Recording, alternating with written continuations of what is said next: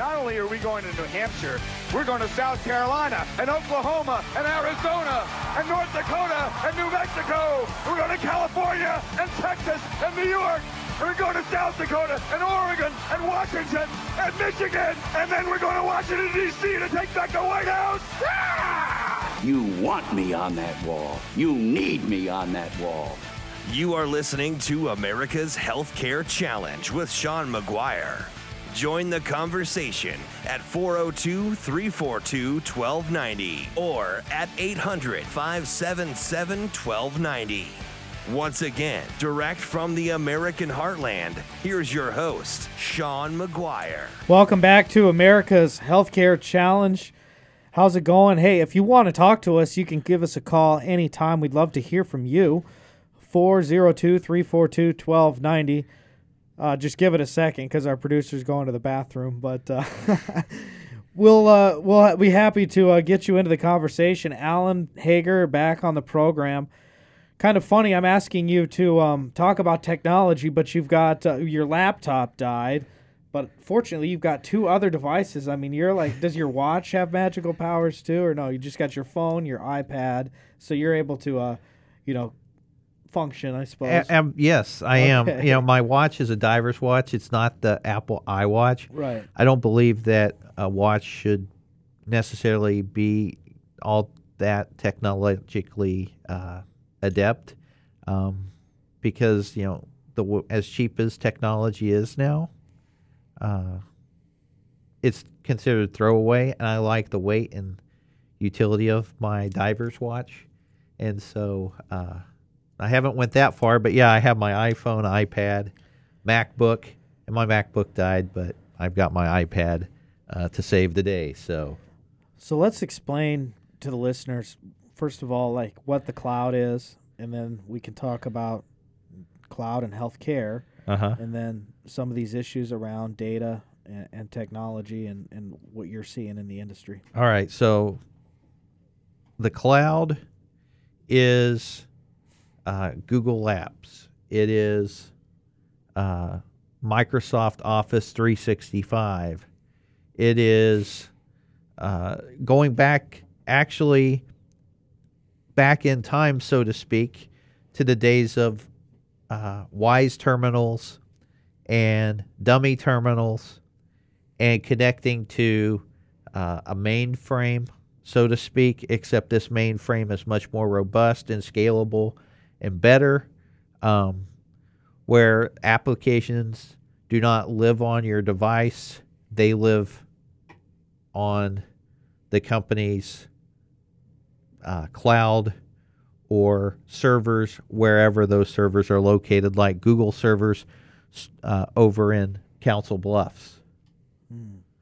And uh, healthcare has been very slow to this game, um, but they are finally starting to recognize the cost savings that can benefit them uh, in the cloud environment. So, for example, uh, Microsoft licensing of Microsoft servers, Microsoft Office, Microsoft Outlook, Microsoft Exchange. You know, if you had to, if you have a company and you're spending $90 million on that, Google can offer a solution for $10 million. Really? Yes. What's that look like? Uh, you and it all lives in the cloud. So your Google Word program, your Google Excel program, your Google PowerPoint program, there is a learning curve to it, but you uh, it's built for business. It's built for corporate uh, entities. Um, Gmail, you can actually customize Gmail to whatever organization it, uh, name you have with it. So, for instance, you could go edbellisinc.com and have Gmail set up so that you have a corporate environment for 5,000 employees. Really? And you can save millions of dollars and not have to worry about the storage concerns that you would if you have your own data center. And so healthcare companies are finally coming to this realization, and uh, healthcare technology companies like Athena Health, and we've talked about them prior uh, on our program, uh, offer a cloud based EMR solution that lives in the cloud, does not live in your environment, is secure because they have to meet SEC, Sarbanes Oxley, HIPAA, HITECH security concerns, uh, as well as the PCI uh, Banking Compliance Act that came into effect as well because of uh, lots of hacks on the banking industry. Uh, those are taken into uh, account with the cloud, and it's a very secure environment. Um, scalability. So we just saw this week D, uh, Dell purchase EMC, which is a large provider of storage uh, solutions, and they also provide cloud-based solutions for corporate entities like VMware and virtual display infrastructure, which allows you to be anywhere uh, in the world and connect to your company's uh, network, and you can get a desktop and your drives and do what you need to do from any location in the world. Um, I'm a big proponent of VDI and VMware. I love that stuff. Uh, I try to tell companies and organizations that you should be using uh, Citrix or VMware VDI. What does that mean? Like, boil it down a little bit. Basically, it allows you uh, the ability to connect your MacBook or your PC to your company's computer system uh, anywhere, uh, anytime, on demand. Not to mention uh, the corporate uh, infrastructure itself.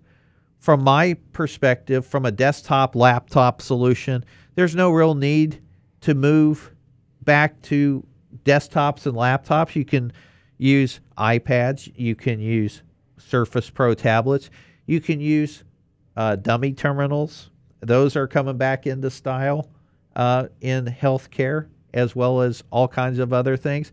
Because for you to uh, update PCs with Office, with Windows 10 or Windows 7, if you have 5,000 PCs, you're never going to get caught up. You're never going to be on the same platform. You're going to have people on Windows XP, Windows 7, Windows 8, 8.1, 10, you, you know, Office 2003, 2007, 2010, 2013, and now 2016, which comes out, I believe, next week. So, for you to be able to manage your infrastructure properly, if you go to a VDI, VMware, or Citrix based solution, cloud based solution, you can manage that all in the background and you can roll up you know 5000 desktops with whatever uh, os or service you want in no time. You just have to have the storage capacity to be able to do it. And so healthcare uh, industry uh, leaders are looking at you know dell for example having bought emc and v- vmware this week uh, as a very big solution uh, to a lot of issues that they have because now they can offer the desktop or the endpoint device that the customer uses, as well as the back end scalability and storage solutions that EMC uses to be able to provide healthcare organizations these costs. And when you look at big data, and this is where I think big data comes into play, this will allow healthcare companies to start to get into that data and find out what actually works. And so, uh, in one of the reports I saw, uh, big data was used uh, in several studies. Uh, investigators at the University of Maryland, Baltimore, leveraged big data using the National Lung Screen the lung screening trial to develop a decision support tool that could be applied to everyday lung screening.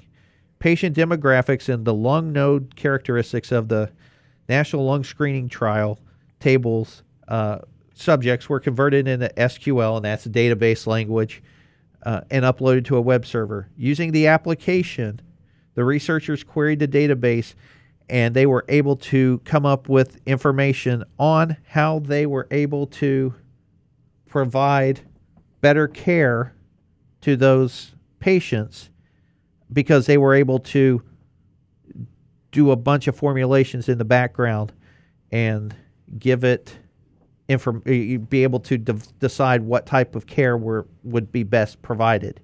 That's where you're going to see the cost savings in right. healthcare. So sum it up for us. What what where is the the action again? Why is this a big deal? The action is in uh, quality of care. The action is in big data and big data uh, mining areas so that we can get those evidence based treatments that we're so longing for. And that's where we can cut costs. Fair enough. This is America's Healthcare Challenge. Thanks for that, Alan.